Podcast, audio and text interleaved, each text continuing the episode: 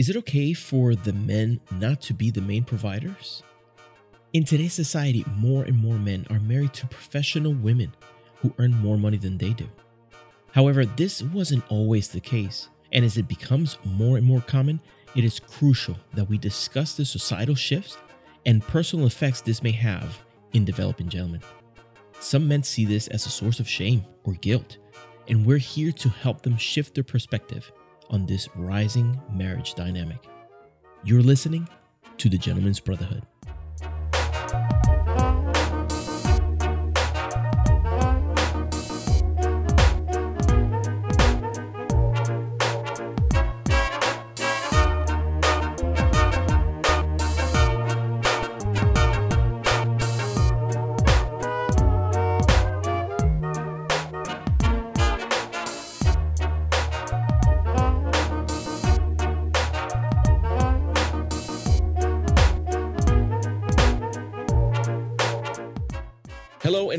To another episode of the Gentlemen's Brotherhood. I am Juan Sepulveda, and today I have the pleasure of being here with my friend Pablo Gonzalez. Pablo, thank you for joining me. Juan, thank you for having me, man. The pleasure is all mine, my friend. So I'm excited about this conversation because uh, recently we had a little discussion where something came up that we both share in common is that our, you know, we have the fortune of being married to women who are uh, very uh, very strong, very intelligent, and happen to be making a little bit more money than us. Sometimes a lot of bits more money than us. So we started having this discussion about how interested how interesting it was that culturally things are changing in a way and we realized that there are many men out there and as we've done our, our research we found that there's a significant number of men who end up in a relationship in which the, the lady is making more money than them. Now, in our conversation, we were talking about the fact that that doesn't change whether a man is a man or not.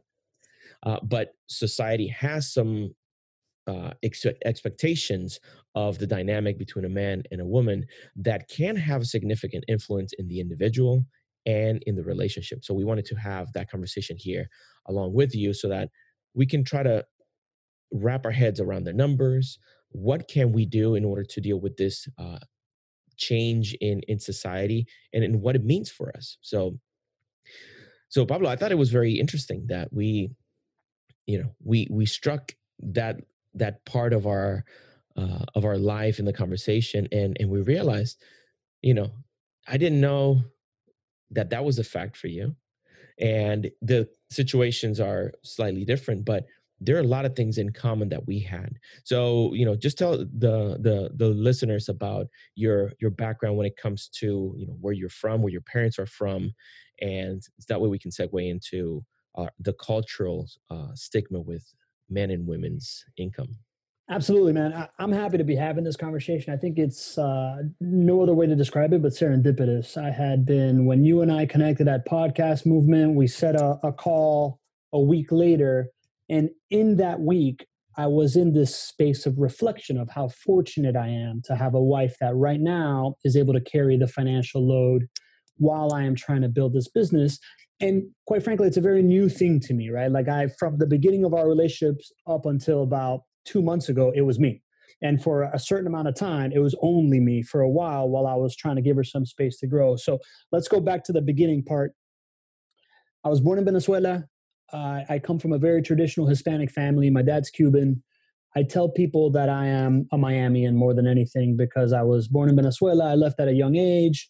I learned English in preschool. We moved to Spain for five years. I came back when I was nine years old and grew up in Miami in this very, Miami's a unique place. It's really just this Hispanic American area that is a halfway house between living in the United States and living in Latin America.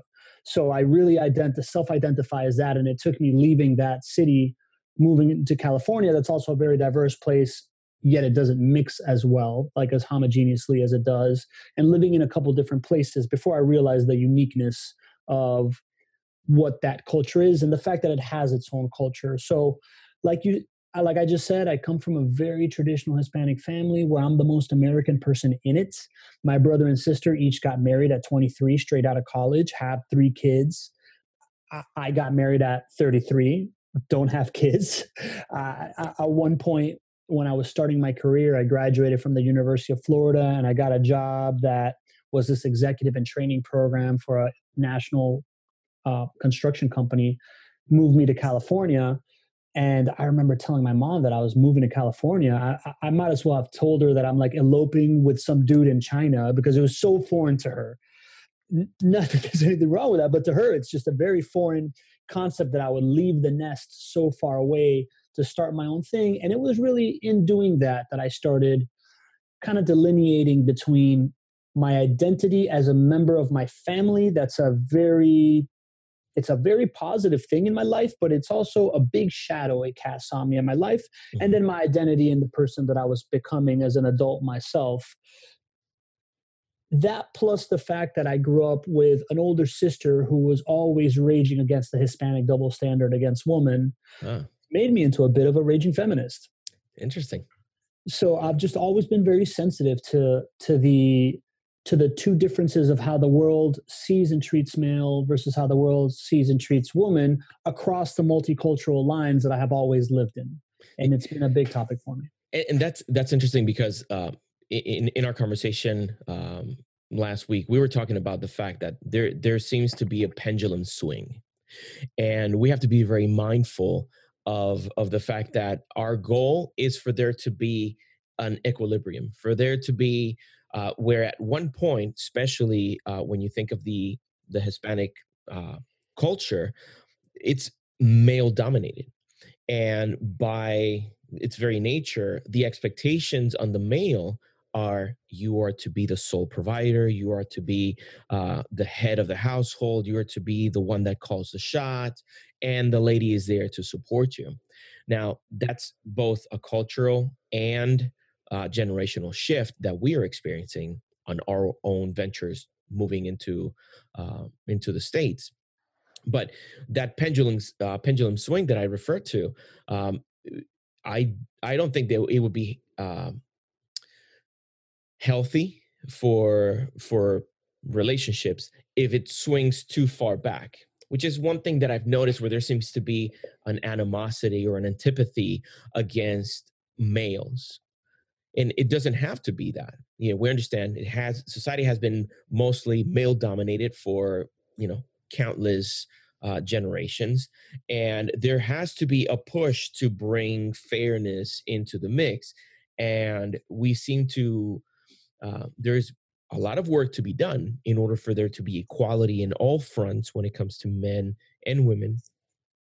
Um, but for you know what you have is is having that mindfulness that there has to be an equilibrium. We have to be able to form healthy partnerships, and I think that's going to be a you know a very important point in our conversation in our conversation is like how do we actually find that um that balance you know in, in that sweet spot where nobody is getting hurt uh, because the other person is being more successful i agree and listen i think it's a very universal theme. I think it's just the anytime that there is an imbalance in power when you go back to when, when, when you go back to the rightful power shift people get stuck in the short-term momentum of it. I don't think it's very different what women are experiencing now in being restored to their true place in society is not very different than the same thing that happens in Silicon Valley,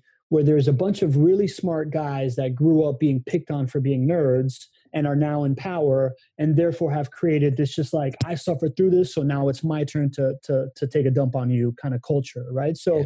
i think it's a universal thing i don't think it's exclusive to women but in, in the regard of what we're talking about right now you know it's very specific to the freedom of information has made it so that you can no longer have this and i believe this is Brené Brown's language who i very much respect right? But she talks about how we've been in this power over dynamic forever and anybody that has some kind of advantage holds a power over somebody to keep that to keep that advantage fill their pockets and then like break off breadcrumbs to everybody else. And as as information is free as injustices are no longer super easy to ignore because you can just keep him hidden and keep him under the rug. We're having to figure out how to win with power with. We're trying to figure out how to have the rising tide float all the boats and that's the long way to win as opposed to just me standing up here and putting my foot down on you and that is historically associated with the feminine energy Fe- the feminine energy has uh, historically been associated with the the community builder and and and and the one that nurtures people around them while the male energy has been this confrontational energy and it doesn't really need to be male and female, but that, that's just the associations that we have with it. And therefore, our gender roles have come out of all this stuff. Yeah.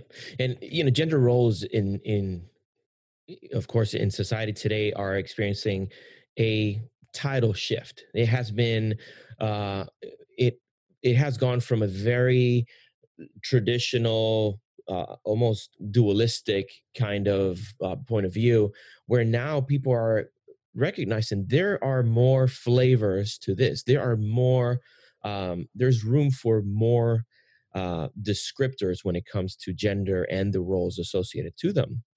And, you know, it's glad you, I'm glad you mentioned that, uh, uh, that female energy. Uh, if you think about traditionally from our Latino upbringing, you had the man of the house, and then you had the lady of the house and you had characteristics traits chores that were assigned to each one and there was very little intermingling between the two. It was frowned upon if you know if the boy is spending time in the kitchen with his mom. And today we recognize or at least i i recognize and most of the people that i associate with recognize that there is a spectrum. You will have some males, some men who were born biological male, who have characteristics or traits, inclinations uh, that are going to be somewhat feminine in our uh, traditional perception of, of, of gender roles. And are we to, as leaders, uh, are we to chastise them and say, no, that's not what you're supposed to do? you know you're supposed to be in other words man up yeah right? listen one one very tangible example for me and this may be different for everybody but but like i think creativity is to a certain extent attributed to the female power and i remember growing up i was a natural actor, man. Like I, I you know, I, I went into high school drama one, and immediately the teacher took me out, put me in advanced drama, and gave me one of the lead roles in in, in one of the in one of the plays as a freshman. And I remember my mom not allowing me to take drama the next year because she's just like, "How would you feel if your dad was an actor?" like, uh, like that's some kind of you know shameful thing. I'm like, I don't know. I think it's pretty cool. Like, I don't, I don't understand where we're going here, mm. right? But like everything from, I mean, you talk about being in the kitchen, but creativity for you know, there there's all these just insinuations and and different cues that that that we take from from the ambient noise of it all that isn't necessarily a healthy thing, right? Like it doesn't serve, just like it doesn't serve women to be told that they need to be in the kitchen. It doesn't really serve men to be told that creativity is no place, is not your place. You need to go be a high power executive, and that's not a creative thing. Yeah, absolutely. And and that's, you know, I'm glad that we we've reached that point in in our society where we're having those conversations and granted we still have the uh generations that preceded us they're still among us and they still have a very influential voice so there will be that friction between what is expected of us and what we actually accomplish or embrace based on our evolved ways of thinking uh, now, going back to the "my wife is the breadwinner" portion of the of the discussion, we have uh, you and I share that in common. That in this moment, uh, our wives are have a more stable or predictable amount of income coming in. Uh, me as an artist and uh, an entrepreneur, I have my peaks and valleys when it comes to to making money, and there are months that I make a lot more money than my wife and there are other months where i'm making a lot less than my my wife is now i want to explore a little bit how you felt whenever you started noticing this um, because initially when it was when it kind of started happening it was it was easier. At the very beginning it was much easier. I'm like okay that's fine. Like this this is an ebb and flow. Her upward mobility in her corporate job it was of exponential growth and it was a very steep uh, curve. So she was growing in the company and her income was following uh, with that. So now it came to like many months went by and i was nowhere near making as much money as she was so then things in me, because of my cultural expectations of what the man is supposed to to be, I started questioning. It's like, you know, am I doing the right thing? Should I go out and find a job? You know, in making peace with, you know, when we go out to dinner, her paying a lot of the times, like that was a very difficult dynamic to to become comfortable with. Do you find any kind of parallels with with that in your experience? Juan, I'm I'm kind of in the beginning of this piece, so I I'm happy that we're having this conversation now to set me up for for how that stuff's going to feel.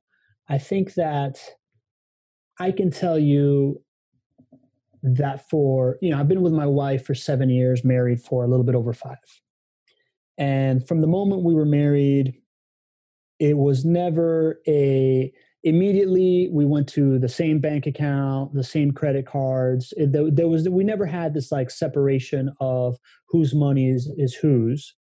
But i can tell you that i psychologically definitely felt a sense of entitlement of like man if i want to take a surf trip to costa rica with my buddies like i, I think i'm entitled to it because i'm i'm winning it right? So i'm i'm kind of seeing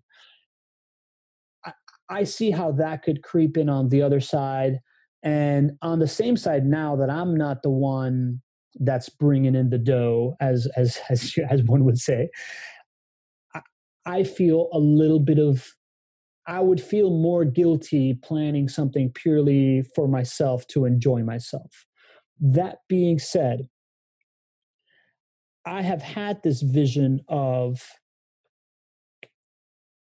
my wife needs just a certain little bit of push and we talked about this, right? Like I, I see her as a more talented person than me. Like I see her as somebody that she's an incredible architect and where she was struggling with was in self-worth and understanding how to really get the most out of that and she just needed to find an environment where she could succeed at first i thought it was going to be entrepreneurship and it turns out that that doesn't look like that's the case but now she's found this company that is a non-traditional architecture firm that isn't so like masochistic about the whole um, shift of power and how people are supposed to be treated as architects and, and and get paid like starving artists kind of thing and has afforded her a bunch of opportunities which has her thinking on a whole nother level.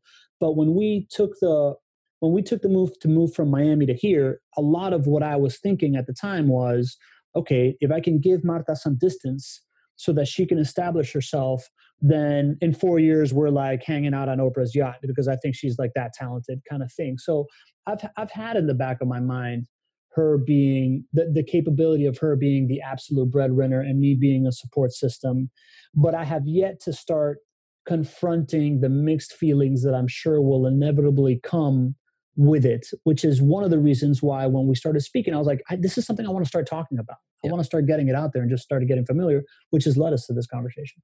And I think of this: there are men out there uh, that are going to experience this. And just to you know share some numbers, um, according to uh, Reach Advisors, uh, his president uh, James Chung, he, they they did a study where they looked at census data along with uh, local demographics and uh, earning uh, reports to they selected some specific cities including new york i think they had atlanta and it showed that women between the ages of 20 and 30 uh, were earning on average 8% more than their male counterparts.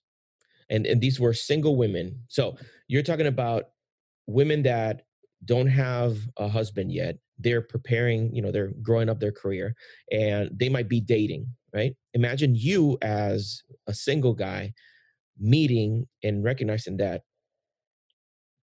a significant number of these women uh, of your same age are making more money than you.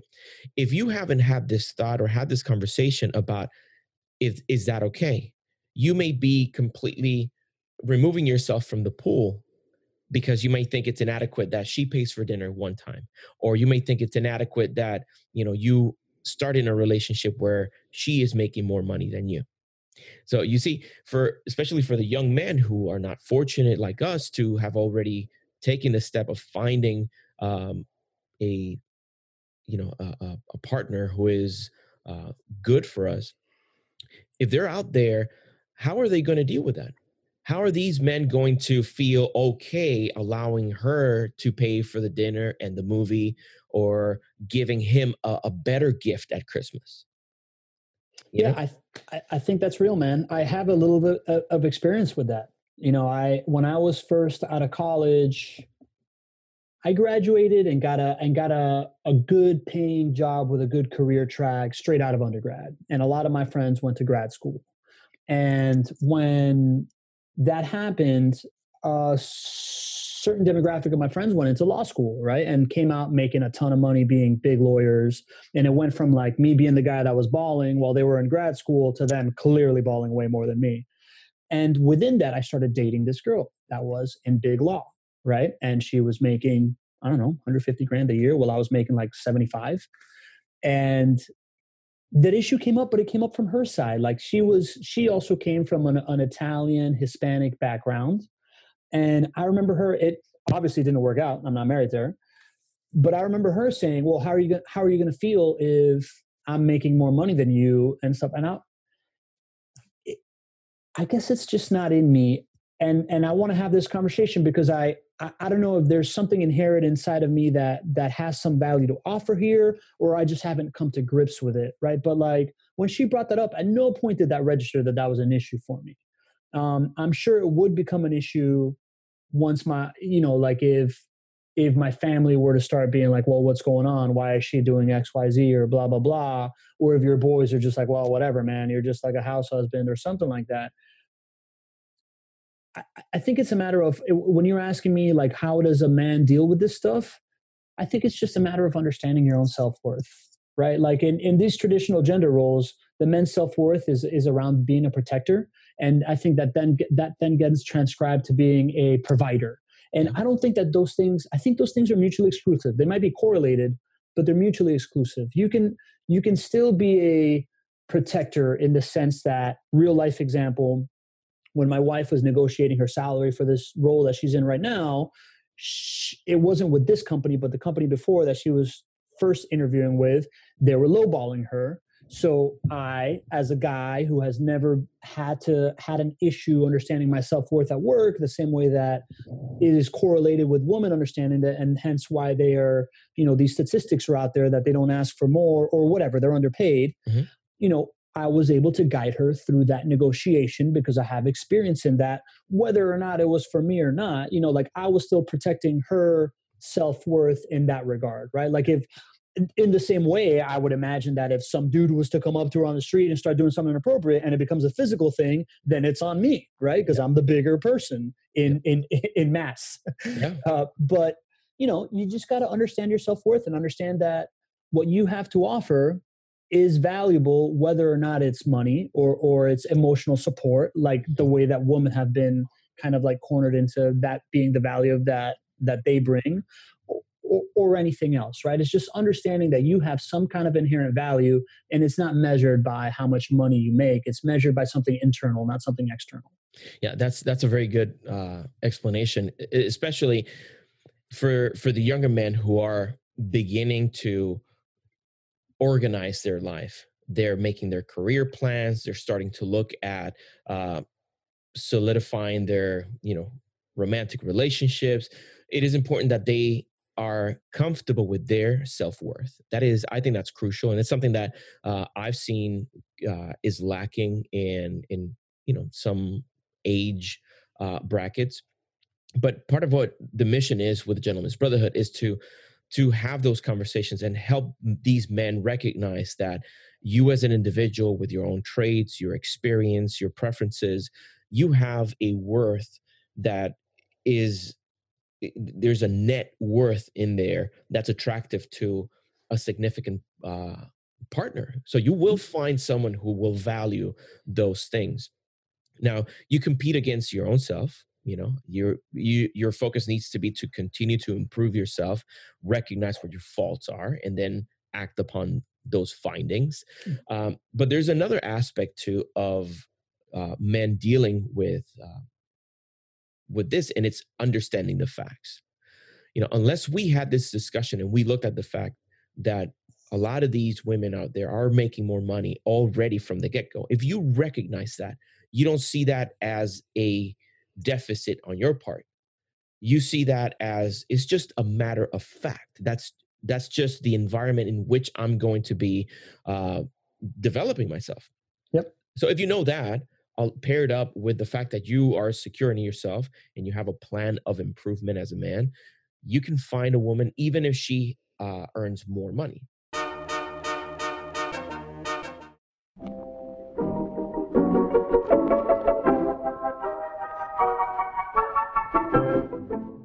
The Gentlemen's Brotherhood is made possible in part by the generosity of our supporters on Patreon.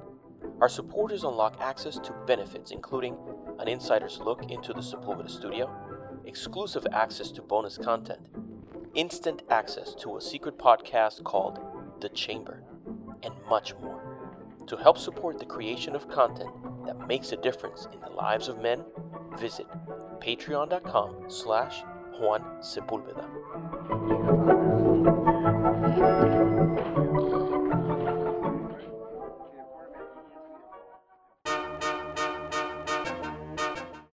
Now, there's one other thing that you mentioned that I thought was very important. You mentioned the parents' expectations.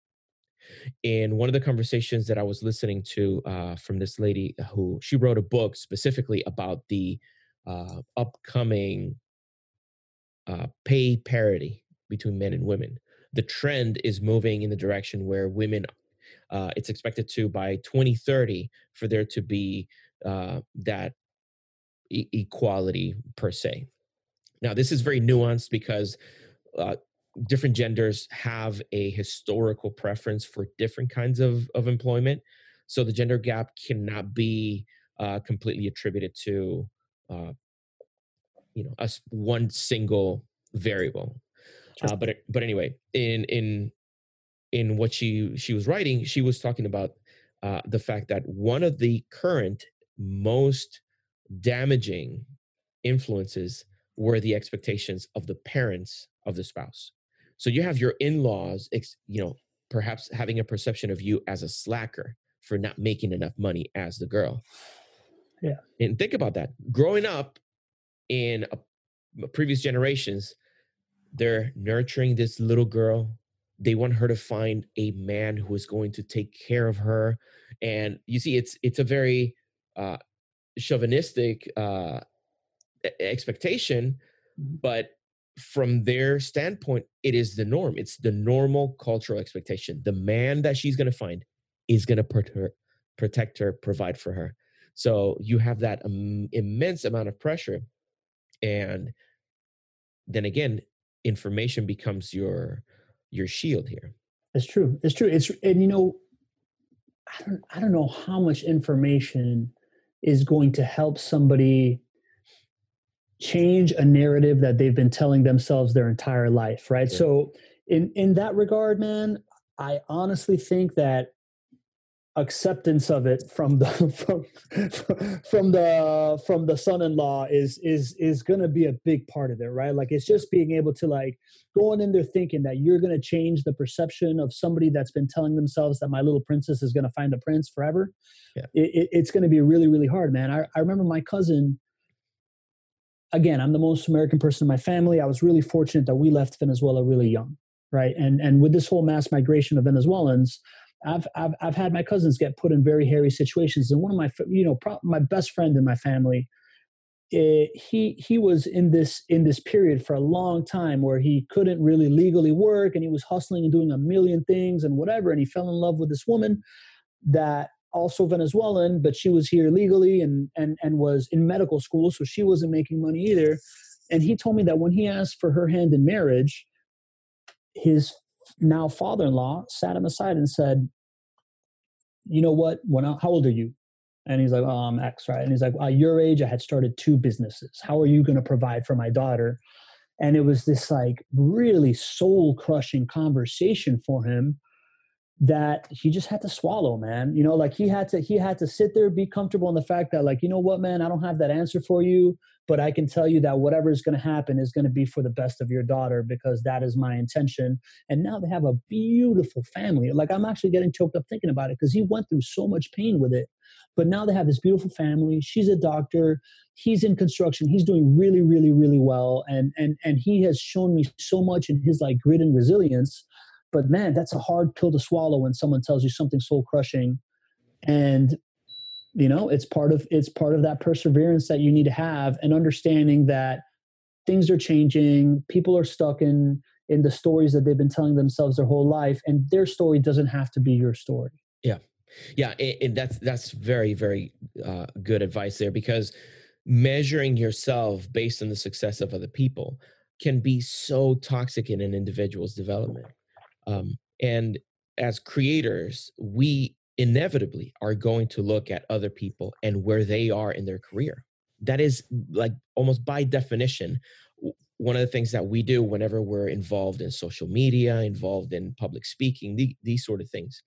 Uh, but it takes a special kind of training for you to be able to look at that and and transform that initial uh, visceral reaction of, oh man, they're doing better than me. And changing that to fuel, changing that to an actual motivator for you to actually become better. And in the event of a, of a young man who is ready to settle down and, and find a, a wife who will accompany in his journey through life, um, it would be uh, very important for him to be, and I keep on going back to mindful because it is such a crucial part of being able to succeed recognizing like being aware of what your mind is telling you you know having uh, your mind attuned to understanding this is what i felt but now through my cognitive abilities i'm going to do my very best to you know utilize that thought and change it. Growing up uh with you know I, I was born and raised in puerto rico so not only, you know, I, I spend 20 years, you know, my formative years were spent in the island where that narrative is constantly drilled into you. The man is the provider, you know, you need to be the head of the household. And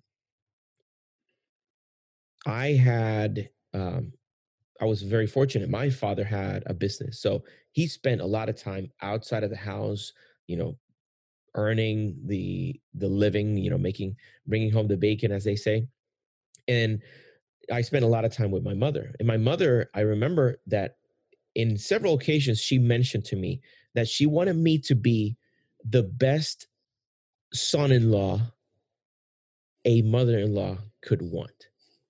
That's a very specific want for a kid. Yeah, yeah. and part part of how she mentioned is she would highlight some things like, you see, there's no reason for me to do all of this by myself. You also eat. You also wear the clothes. I need you to be a part of this. Be helpful. Right. So it, it was very positive for me to have that kind of influence where I could see that I was still nurtured to be a man. I wasn't brought up to be a woman or anything else. I was being brought up to be a man and secure in my own masculinity, but still be able to do some of these tasks that were normally relegated to the the feminine gender. So doing dishes is okay. It won't make you less of a man if your wife cooked, for example, and you do the dishes. That's perfectly fine. Even though some people from older generations or different cultures would frown upon that. Yeah, right? it's it sounds so it sounds so obvious, man. But like I hear you telling this story, and I'm like, I know exactly what you're talking about, right? Like it's it, it it's one of these things. I I think that in that it goes to it goes both ways, right? Like I think that you also have to I guess what I'm trying to say is that the older I get, the more I realize I'm like my mom too. While I grew up just wanting to be like my dad, and you have to you have to foster that stuff man. Like you have to like really nurture that piece and i love to give my mom the feedback that this whole networking sociability thing that i have built my life around comes from her right while i was while i was being raised to be a high powered executive like my dad who is my hero and i adore him and and and what i and what i love to compliment my dad on is his ability to evolve right like my my dad you know came came at 15 years old from Cuba, kicked out of his house because the government took over, man. Like, think about how much of an angry young man you were at 15, or how, how much of a vulnerable you, young man you are at 15, and how pissed off you would have grown up to have that chip on your shoulder. And he has, and he has evolved to be. I mean, I always saw him as a caring person, right? But like, we always used to make fun of his crankiness, right? and and he's evolved to be this like you know very reasonably open-minded person that whose whose opinions have evolved through the years and i and i love to nurture that in him just like i love nurturing in my mom that mom while i have only known you to be a a mother and a carer of a household you have all these amazing qualities that could have made you the top salesman for procter and gamble worldwide kind of thing you know like and and and i think you gotta you got to change those perceptions not just from you down but you have to also start working it on the way up too and and and highlighting these traits of just like yeah we live in a different world and it may be because that's that's one of the things that i struggle with right? Whenever i'm making this like move that is not in line with everything that's always been expected of me my mom likes to go to this place of you know, I'm just raising you the way that I was raised and because it works so well for me, I just want you to be happy kind of thing. And I'm like, you're right, mom. And I don't, I don't judge that at all. Like I, I, I respect that. Like my grandparents did an amazing job with you. And that was what was needed in the times, right? Like that was the structure in which you grew up in. But now we're, we're growing up in this different structure where there's a, a, whole nother boundary of things. And it would be very limiting to myself to not explore that stuff to in the context of the world we live in right so like i like to apply the context that they grew up in and how they would have been today uh, at the same time as me you know exploring my boundaries as a non-traditional male in their eyes yeah that's a that's a good thought experiment because you you're able to like take a step back and see okay these are the characteristics that they had these are their traits this is what makes them apply to a different kind of profession, apply to a different kind of environment, they would have been able to do this or that.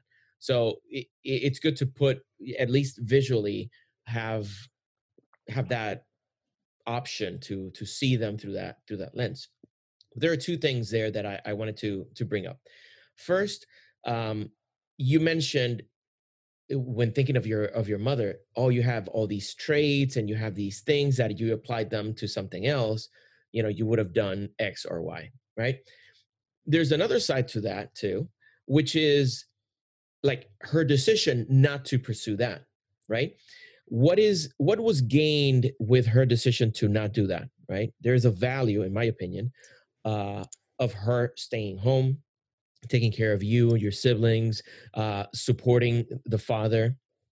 And the support of the father, uh, the father figure, you know, we sometimes think of it as a uh, whatever you, you know, almost like a sub, uh, not subversive, but like a,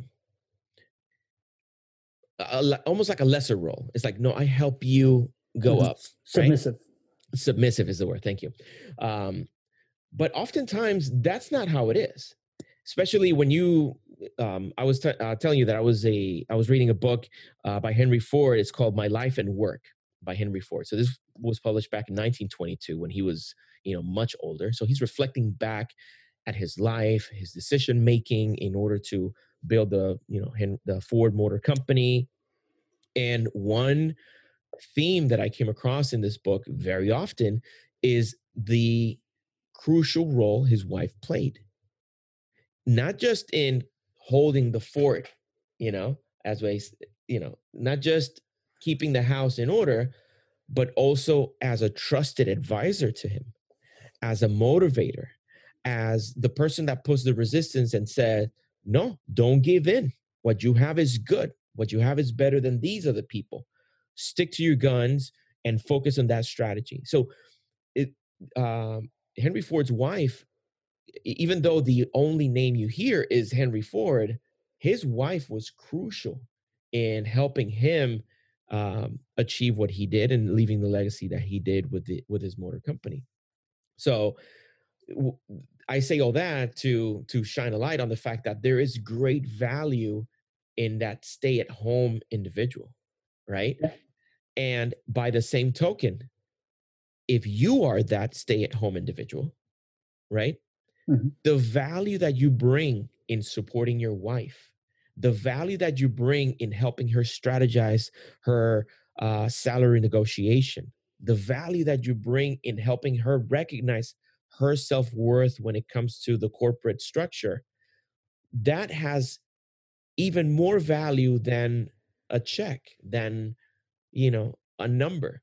So coming to grips with that for you and I, and for any of the men that are listening to this, I think it's going to be very helpful because you're not only measured by what the money that you can bring into the house. Your value spreads across many fronts, uh, including the support that you give, the advice that you give, the leadership uh, in your own respect. So, uh, I, I, really hope that there, someone's listening to this that at the moment in their life that they have to listen to this for them to become a better man and a gentleman.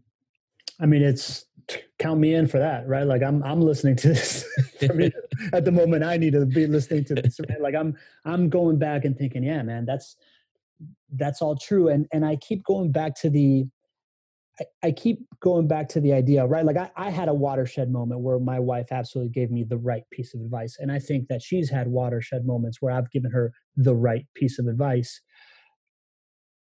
And it all comes down to you know, you spoke about mindfulness. And to me, mindfulness is one subs, you know, one subset of communication. To me, mindfulness is how you talk to yourself.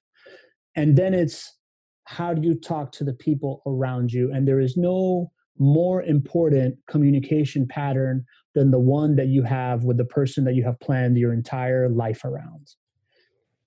So it it moves into this space where it's understand the conversation that's going on inside of your head and how you're talking to yourself and then understand that that person that you're living with isn't having that conversation with you and you need to communicate that conversation with them so that you can each move through these tricky steps and around each other's boundaries because at the end of the day it's all about having the proper boundary that you have right i heard, I heard a great quote again i think it was might have been Brené Brown again um, talking talking to um, oh, what's the guy? That British comedian that's like, oh, I brought um, the Russell Brand. Uh-huh.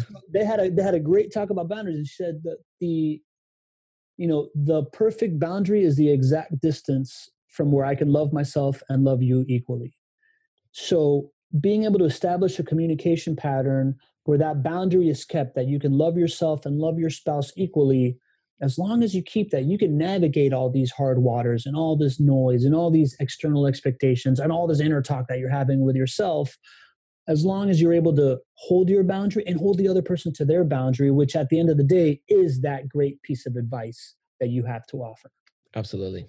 Uh, I, I, I love that. Communication is key. And you hear that all the time, all through life. You hear, communication you know it's is the is the foundation of any good relationship whether it's a business relationship romantic relationship or or anything else.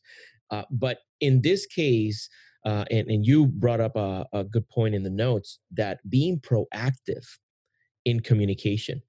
Now for the gentlemen listening to this that they're still building their lives still forming that foundation upon which they will construct the rest of their lives this is one thing that I think if if if you if you take no other action uh, from this conversation, improving your communication with your partner is going to be the number one thing to follow, especially being proactive in that communication.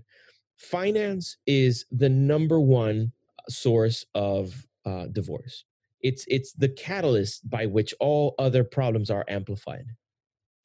And if we are too demure about talking about money or if we're we're too secretive about the, the money or, or having that those straightforward conversations then you're just allowing this insidious current to drift you into uh, what ends up consuming most uh, people that end up in divorce. Like you have some bitterness that grows out of perhaps that inequality in income. You may have some resentment because you get to stay home and spend time with the kids, and I don't. I have to go out every day and work, and I'm missing all these highlights of of our kids. So if those conversations aren't had and you don't have that openness to discuss listen i don't like this part of the dynamic is there a way that we can adjust our lifestyles to make up for that void uh, those are compromises that are going to pay incredible div- dividends in the future and you will hear a lot of detractors you'll hear a lot of people who are influenced by the, their culture and yes. the preconceived uh, preconceived notions of what a man should be, they'll give you a different kind of advice. Uh, I, I do hope that the gentleman listening can see that we are in a pivotal moment in uh, in society, and there are changes that need to have need to happen for you know for the balance of of men and women in relationships to be a fruitful and healthy one. Agreed, man. Agreed. I, I, you know, I'd like to I like to leave with two kind of parting advice pieces. One is think about the last time that you got really frustrated with your spouse or with anybody. but right now we're talking about your spouse, right? Last time you got really frustrated with your spouse and ask yourself, did I tell them what was pissing me off? you know like the biggest mistake i see people make is just assuming that the other person's thinking what you're thinking and then holding them to that standard yeah. so before before you get to that point just make sure you put it out there and then the next step of that piece is that you know as i got recommended this book called hold me tight by dr sue johnson.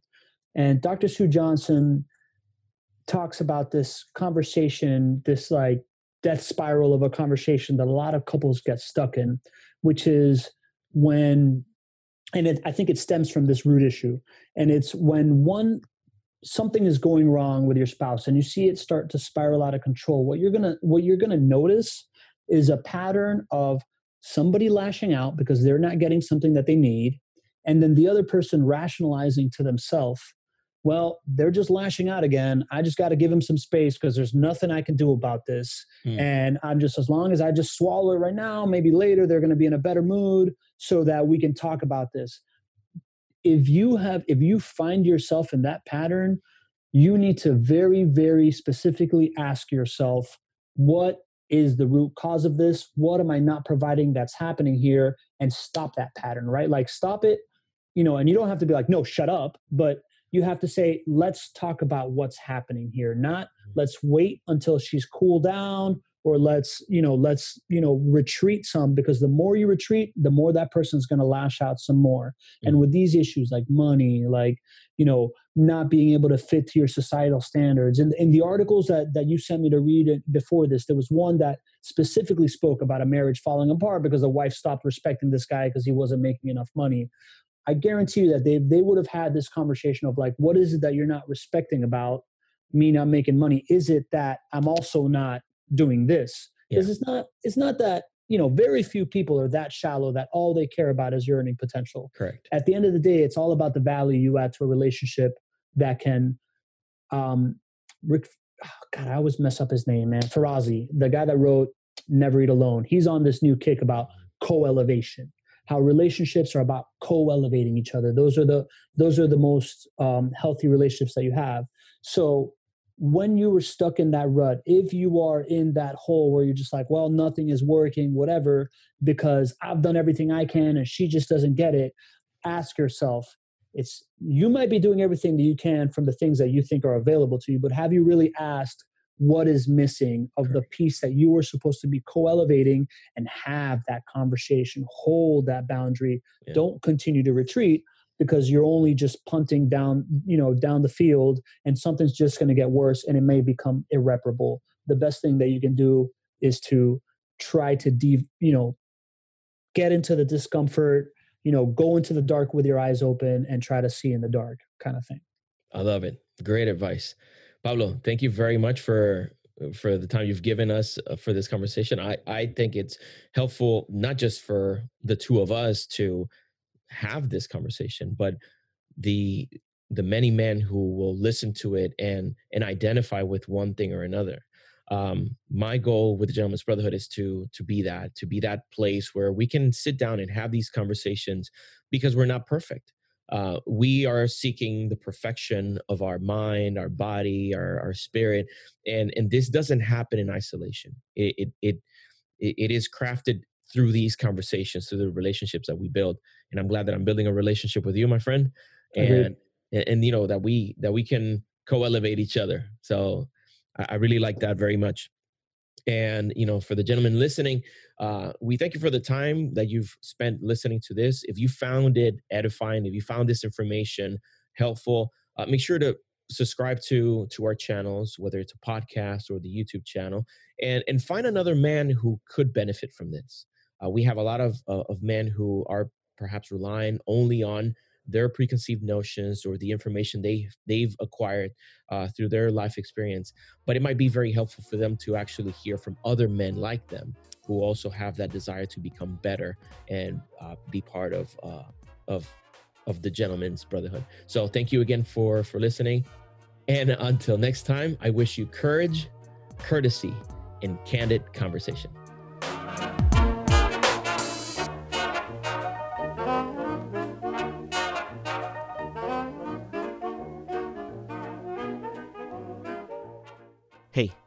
before you switch to the next podcast, let me ask you a question. Did you find this episode enjoyable? Did you find any part of it edifying or informative? If so, please consider supporting our show by choosing one of these options. Mainly by sharing it with other men through social media or through your own blog. By leaving a brief rating and review on Apple Podcasts or your favorite podcast app. Or simply by making a purchase in our store at thegentleman'sbrotherhood.com regardless of the way in which you choose to support the show. Thank you. And now, folks, it's time to say goodnight. We sincerely appreciate your patronage and hope we've succeeded in bringing you an enjoyable evening of entertainment. Please drive home carefully and come back again soon. Good night.